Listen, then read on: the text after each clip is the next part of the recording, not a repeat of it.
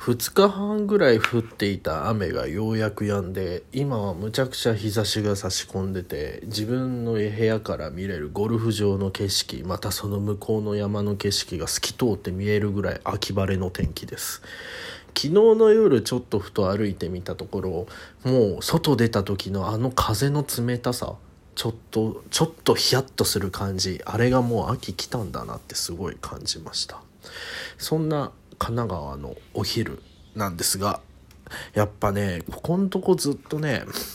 神奈川ってすごいなっていうことばっか話してるんですが、まあ、今日もその話の一つなんですけど、まあ、その凄さについて語ろうとしている中原です。よろしくお願いします。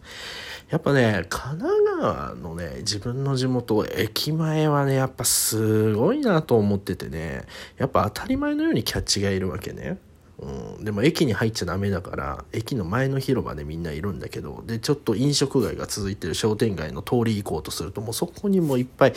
オレンジ色のねなんか薄っぺらいジャンバー着た人たちだったりとかどっかの飲み屋のなんていうのかな、下エプロンみたいなのをつけているような人たちがいたりとかね、わざわざインカムなんてつけてるようなキャッチもいたりとかして、そりゃすごいなって。で、もうさ、もうよくわかんないんだけどさ、もうこの時代にさ、キャッチに捕まる人っているのかなと思うのよ。散々嫌な思いもしてきたでしょ、絶対。ねだけどこれだけいるってことはやっぱりそういうことなのかななんて思って。あとね、駅前ってね、やっぱね、松屋、吉野家、すき家で牛丼屋がね、勢ぞろいしてるというね、こんなことないですよ。自分が住んでいたあの宮城なんてね、すき家しかなかったですからね、吉野家行こうとしたらまた20キロ先でしたし、松屋行こうとしたらまた25キロ先ぐらいで、そんな街でしたからね、こんな3つが揃っていることなんてなかなかない。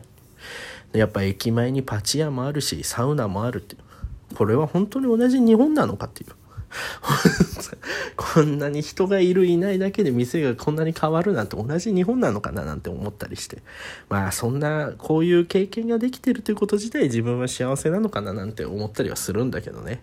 だけどね自分が住んでいるこの神奈川の街って言ったらねすごい大都会ってわけじゃないんですよ。中途半端にね北部行くと山の方があったりとかね山があったりとかそのその田舎に続く国道が通ってたりとかしててね中途半端に、ね、田舎が残ってるんですよ。だからささっき言ったその山に向かう国道沿いとかね大きい道路と大きい道路の間の住宅街の道でね暴走族がちゃんといるのね。もう昼夜関係なくブンブンブンブン走ってるわけよ。もう本当に。自分がいるところがさその山に向か大きな都心部から山に抜けていく国道。で信号もそんな少ないもう軽いバイパス状態になってるから夜なんてブンブンブンブンブンブンブンブン走ってるわけよ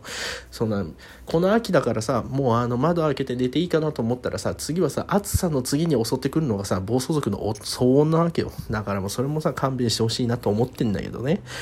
でまあさその夜遅く家の近く歩いてたらね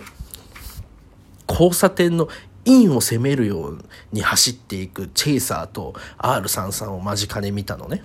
引かれそうになって危ねえなと思ってたんだけど、その時に、ねああっていうふうにある人を思い出したのね。それがね、自分が3年前にコールセンターでオペレーターの研修担当をやってたの。でその時に教えていた女性の人がいてなぜその人を思い出したかというとその人の彼氏が日産のディーラーで整備士をやってたの。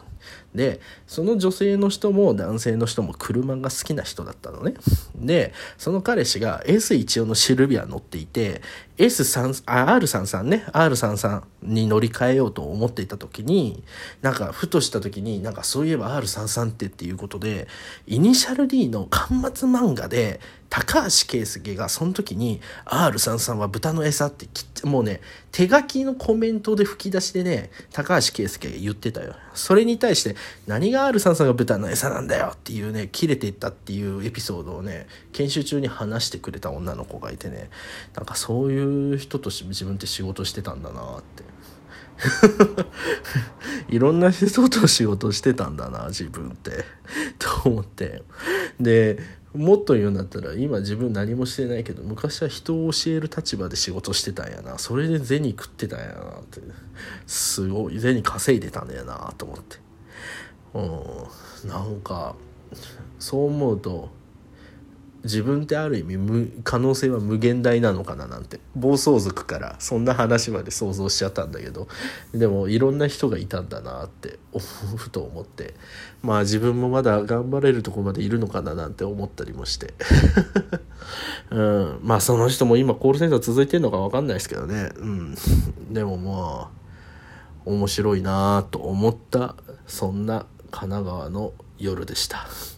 今は昼なんだけどね。はい。まあ今布団干してゆっくりできたんでこれは昼寝したいなと思います。ではまた。